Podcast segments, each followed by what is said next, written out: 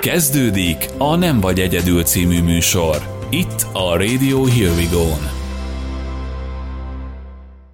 Üdvözlöm a hallgatókat, ma ismét Bíró Kingával beszélgetek. Szia Kinga! Üdvözlöm én is a hallgatókat, és téged is, Timi.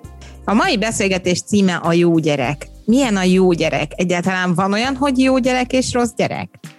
Ha így teszed fel a kérdés, hogy van-e jó gyerek, meg rossz gyerek, azt mondanám, hogy nincs rossz gyerek, de a jó gyerek sztereotípje mindenkinek ott van a fejében hogy milyen is egy jó gyerek, hát mindenki arra vágyna, hogy a gyerek mindent teljesít, amit a szülő mond, besegít a háztartásba, nem kell vele viaskodni, tartja magát a megbeszélt szabályokhoz, nem kell noszogatni, illedelmes, köszön az utcán, ezt sok szülő elmondja, hogy nem köszön a gyerek, rendbe tartja a szobáját, értelmesen kommunikál felnőttekkel, besegít a háztartásba, ha nem is az egészbe, de a szobáját rendbe tartja, nem kell vele a lefekvésnél, felkelésnél viaskodni, nincs gond, hogy még egy tíz percet akar aludni, hanem föl kell, nem számítógépes játékok rabja, hát így képzelik el az ideális gyermeket a szülők.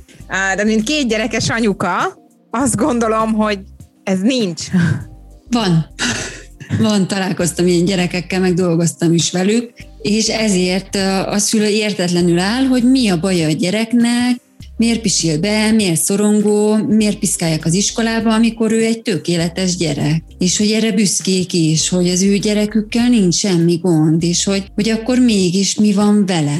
Vagy hogy miért szomorú volt, hogy olyan problémával hozták, hogy levert a gyerek, és nem tudják, hogy miért. Azért, mert hogy ez a, a jó gyerekség, ez valahol így kijön, hogy ő valójában nem egy tökéletes gyerek, aki mindent meg akar csinálni belső motivációból, hanem a szülőknek akar megfelelni. És ez nem feltétlenül azt jelenti, hogy a szülő megmondja, hogy akkor vagy jó gyerek számomra, ha ezt is ezt megcsinálod, hanem olyanokért kap visszajelzést és pozitív megerősítés, amiből az következik, hogy nekem így kell viselkedni, hogy a szüleim nagyon szeressenek, hogy én számukra megfelelő legyek.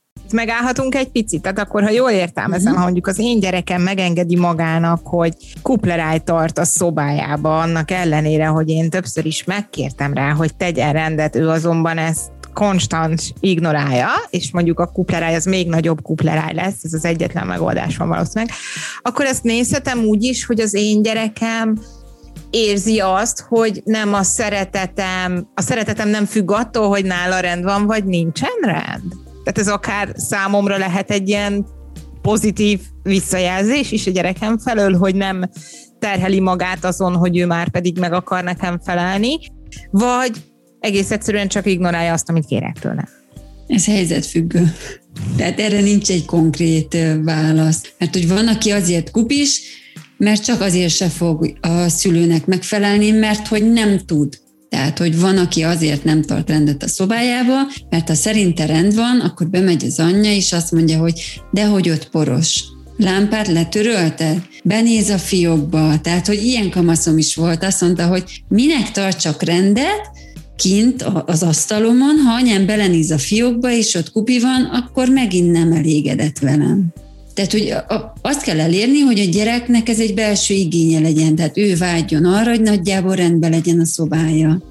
De hogyha ő neki nincs meg ez a vágya, viszont a szülő meg folyamatosan ezen, tehát hogy ez szerintem nem tudom, mint kamasz gyerekek szülei, ez, ez, ez, ez egy nagyon nehéz helyzetnek tartom, hogy ezek a vágyak megegyezzenek, illetve ne legyen belőle a, a folyamatos vita helyzet, vagy hogy Valami hogyan? kompromisszumot kell keresni, Timi. Tehát, hogy valami középút van. Nálunk ez a vasárnap egyébként, hogy vasárnap kell rendet tenni a szobájukba, és uh-huh. akkor én megpróbálok hétköznap nem idegbajt kapni. De ha kimarad a vasárnap, akkor az nehéz.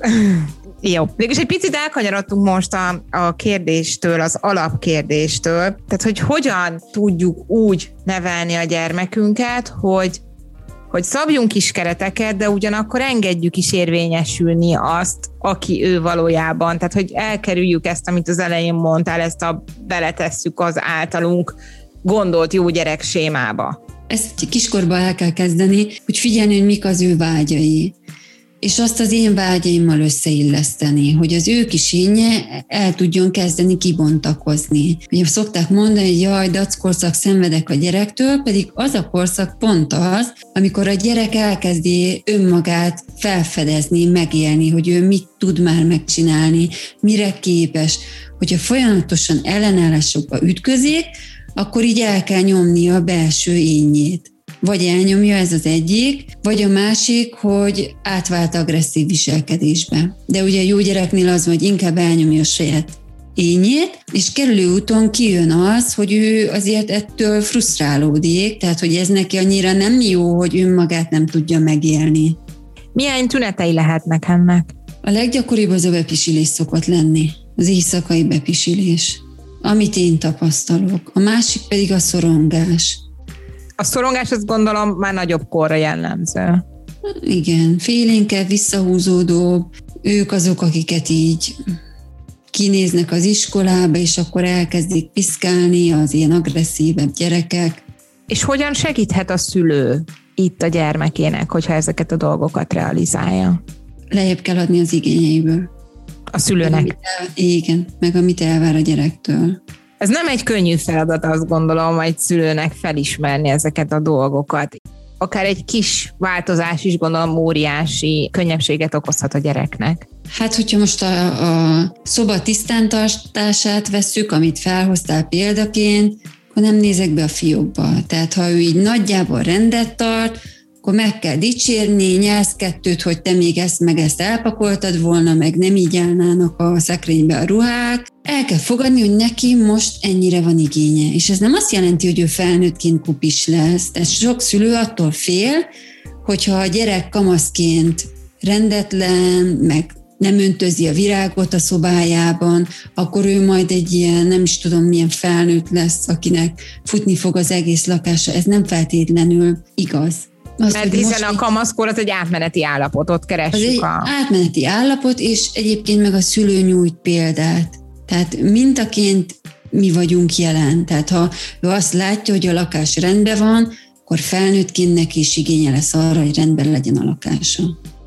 Ez végülis ez csak akkor a kamaszkori lázadás, vagy csak a kamaszkori útkeresés, hogy a káoszban érzi jól magát a szobájában, vagy akár a szülőnek való ellentmondás, kötelező ellentmondás is lehet. Igen, igen. Vagy például a tanulás, az is egy nagyon központi kérdés szokott lenni, hogy mit várunk el a gyerektől, hogy hogyan tanuljon, hogy milyen jegyeket hozzon. Tehát, hogy én mondhatom azt a gyereknek, hogy jó a négyes is, ha hazahoz egy négyest, és úgy nézek rá, hogy tudja, hogy én nem örülök neki. Ez a másik nehéz téma, azt gondolom, hogy, hogy az elvárásainkat hogyan igazítsuk, illetve hogyan lehet elfogadni azt, hogy a gyermekemnek mondjuk az a négyes, az a maximum, amit el tud érni, hiszen dolgozott érte, és én annak örülje.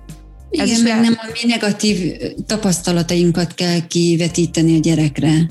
Tehát az a másik, hogy hú, ha nem leszel kitűnő tanuló, nem viszed semmire gyerekem, látod, én se tanultam, én is csak ez is ez lettem.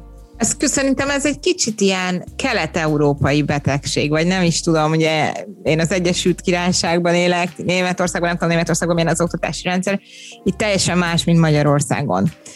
És, és nekem ez komoly gondot okozott, megmondom őszintén, elfogadni azt, hogy, hogy sokkal fontosabb, hogy a gyerek örömmel menjen iskolába, ott jól érezze magát, és saját magához képest folyamatos fejlődést mutasson, mint az, hogy a top csoportban legyen. És ez mivel annyira szöges ellentéte annak, mint amiből mondjuk én jöttem Magyarországon, ez a ugye folyamatos másokhoz hasonlítgatás, az osztályban hanyadik vagy, az, ez, tehát ezek a folyamat, ez, ez, ez nagyon nehéz dolog. És több, ugye több magyar anyukánál is látom ezt, hogy, hogy ez, ez egy külön kihívás számunkra, hogy megértsük, hogy itt, itt ez a try your best, ez uh-huh. valóban szerintem több előnyt hoz a gyerekeknek, mint hátrányt. És most lehet mondani, hogy nem tanulnak meg annyi verset, meg nem tanulnak meg annyi évszámot,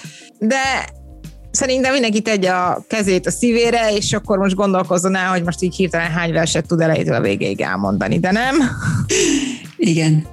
de akkor is, ezt azt gondolom, hogy szülőként ez nagyon nehéz. És nekem egyszer volt egy példa, ezt gyorsan elmondom, hogy bementem az iskolába, és kérdeztem, hogy mi a baj a gyerekemmel, és mondta nekem a tanárnő, egy végtelenül aranyos tanárnő és azt mondta, hogy anyuka szerintem magával van a baj, vagy veled van a baj. Tehát, hogy a gyerekes semmi baj nincsen, és így megmutatta, hogy tényleg fejlődik. Uh-huh. És, és én, én azon a ponton értettem meg, hogy jó, hogy nem fogom frusztrálni a gyerekemet, hogy jobban fejlődjön, vagy gyorsabban fejlődjön, vagy... A lényeg, hogy fejlődjön. De fel, igen, és azt mondom, hogy de Magyarországon ez nem jön át feltétlenül szerintem az oktatási rendszerben. Ott, ott nem az a lényeg, hogy egyénileg, hogy fejlődik valaki, hanem ott elő van írva a tanrend szerint mit kell teljesíteni, és azt minden gyerek teljesítse. Igen, és azt mondom, hogy ez nem óriási különbség, és talán ez segíthet abban, hogy a, hogy levegyünk a frusztrációt a gyerekeinkről. Ha mi szülők megértjük ezt a markáns különbséget, ami, ami nem egyszerű egy abban a rendszerben szocializálódott szülőnek szerintem. E, ezzel sok szülő szenved egyébként, hogy más társadalomban él, mások a normák, és nem tudja, hogy akkor most mit kezdjen. Vagy az, hogy... ami benne van, amit ő hozott, és hogy ott pedig egészen mást kérnek, meg várnak a gyerektől. Igen, és akkor benned van az, hogy most hogy ez jó lesz neki, nem lesz jó neki, de új, és ugyanakkor azt gondolom azért a nyugat-európai társadalmak egészen jól működnek, tehát um, úgyhogy én már elfogadtam, azt kijelenthetem, és hálás vagyok. Akkor te jó fejlődése menti keresztül. Igen, én abszolút, én azt gondolom, hogy ilyen szinten én, én, én elég hosszú utat megtettem abban, hogy, hogy hogyan állok a gyerekeim oktatásához és hát nem volt könnyű, és ezért is örülök, hogy erről beszélgetünk, mert biztos vagyok benne, hogy más szülőnek is okoz ez nehézséget. És most ezt nagyon csúnya szóval mondva, de frusztrálja a gyerekét. Uh-huh. Ezzel, akár teljesen jó indulatulag, de frusztrálja a gyerekét ezzel. És hogyha ezt megértik, akkor lehet, hogy több gyereknek is könnyebb lesz az élete talán. Reméljük. Igen.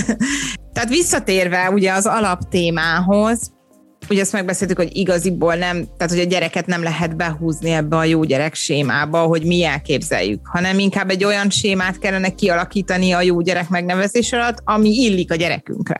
Pontosan. Igen, tehát így személyre szabottan, hogy ne az én jó gyerekképem legyen a gyerekem, ne azt akarjam, hanem hogy ami ő a szülők azt gondolják, hogy, hogy egy jó gyereknek jól kell tanulnia, a zenére járnia, sportolnia, de ha nem érdekli a zene, ne írassuk be. Ha nem érdekli a sport, ne írassuk be. Az nem jelenti azt, hogy kövér lesz, lusta lesz, tohonya lesz.